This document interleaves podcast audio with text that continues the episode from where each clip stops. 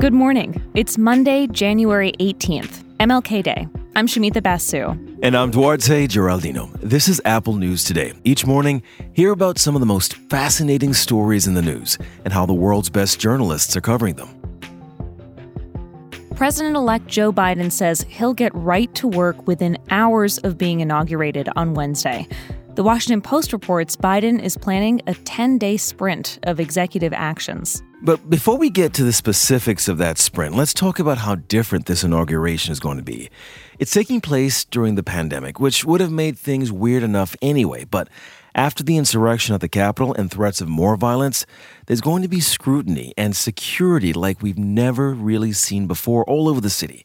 The National Mall, which is usually filled with hundreds of thousands of people, is going to be empty. You're going to be able to hear birds chirping during the inauguration. Airbnb and hotels in the DC area have been shutting down bookings, and there are more than 20,000 National Guard troops stationed all over the Capitol. The Defense Department says the FBI is vetting them, looking for potential internal threats.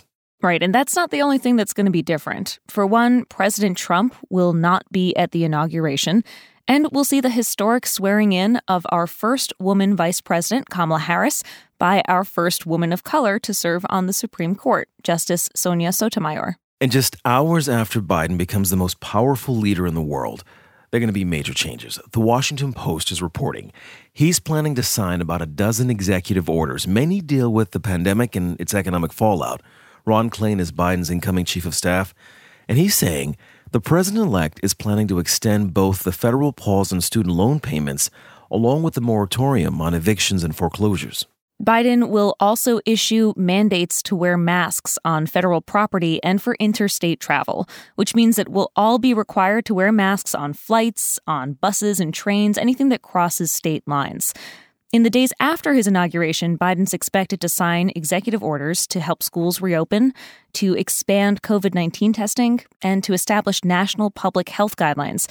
He's also planning to send Congress a $1.9 trillion coronavirus relief package. And looking at the calendar this week, Duarte, I realized that Biden will be sworn into office almost exactly one year from when the first COVID case was confirmed mm. in the US. And look at where we've come in a year. Now we're on the verge of marking 400,000 lives lost in America.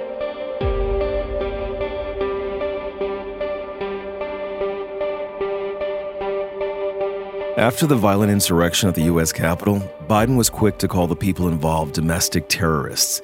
And recently, he said he supports passing a new law targeting domestic terror. But national security reporter Spencer Ackerman warns such new laws could target the wrong people, and he's worried about what he says could be another war on terror like response. Ackerman has been covering national security for more than a decade. In an article for the Daily Beast, he takes us through the recent history of anti terror laws. Just take the 1995 Oklahoma City bombing, for example. A white American terrorist killed 168 people in one of the deadliest acts of domestic terrorism. And yet, the reaction from Congress was to pass a major piece of counterterrorism legislation that expanded the powers of the FBI and federal prosecutors for international terrorists. In other words, they were saying the problem must be out there somewhere. Then came 9 11. Ackerman says the laws passed in response to those attacks were eventually used in pretty unexpected ways. They laid the groundwork for the Pentagon to spy on anti war activists. Those laws enabled the Department of Homeland Security to use drone surveillance on Black Lives Matter protesters. And they also gave the FBI and local police forces nearly blanket authority to track and spy on American Muslim communities living right here in the U.S. Now, looking at where we are today, we know that far right extremism is on the rise. It's been documented. The Department of Homeland Security released a report in October calling domestic white supremacist extremists one of the most persistent and lethal threats in our country.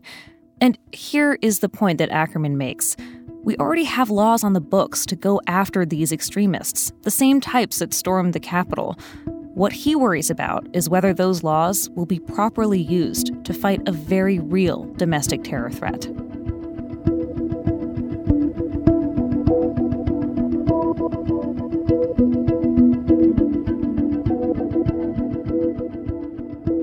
Health and wellness are really big on Instagram. Those pictures of delicious food and people getting their workouts on are so inspiring that it's easy to click that little heart, you know, the one that says, I love it, but the next time you follow one of these influencers, be wary. They may not just be giving you tips on the best detox tea brands, they might also be sharing QAnon conspiracy theories. Yeah, this this story is really wild, but it's important. It comes from Cosmo magazine.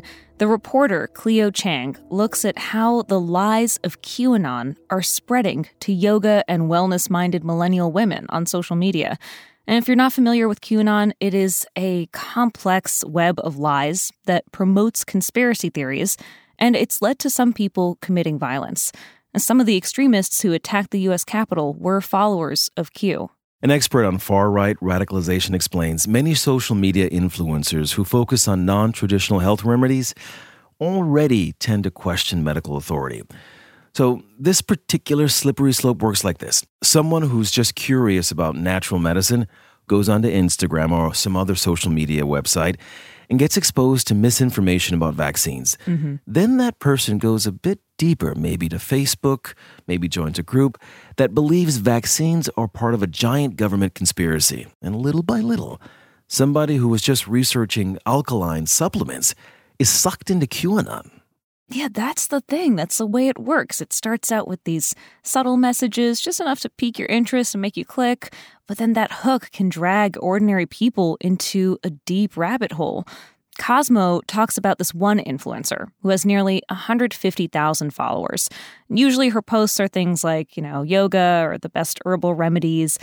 But when the pandemic started, she began sharing these video rants about Q conspiracy theories, mm. telling her followers that the government was falsifying death certificates or about how the whole pandemic is a fraud of some kind. Mm. Of course, these are these are lies.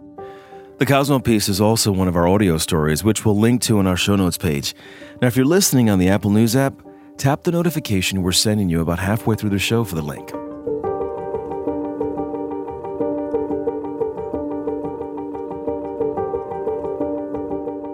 Today is MLK Day. Martin Luther King Jr. would have turned 92 this year.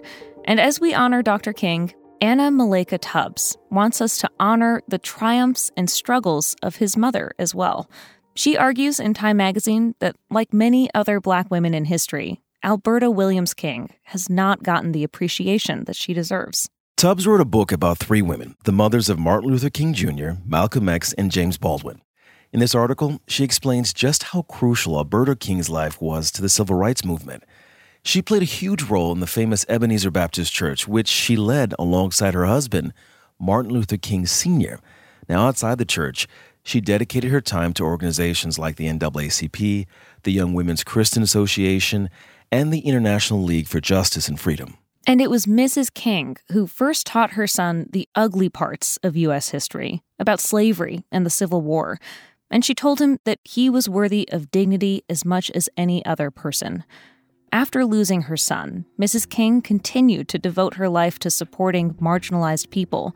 But only six years after she sat in the pews at Ebenezer Baptist Church mourning the loss of her son, she herself was assassinated in the same church in 1974.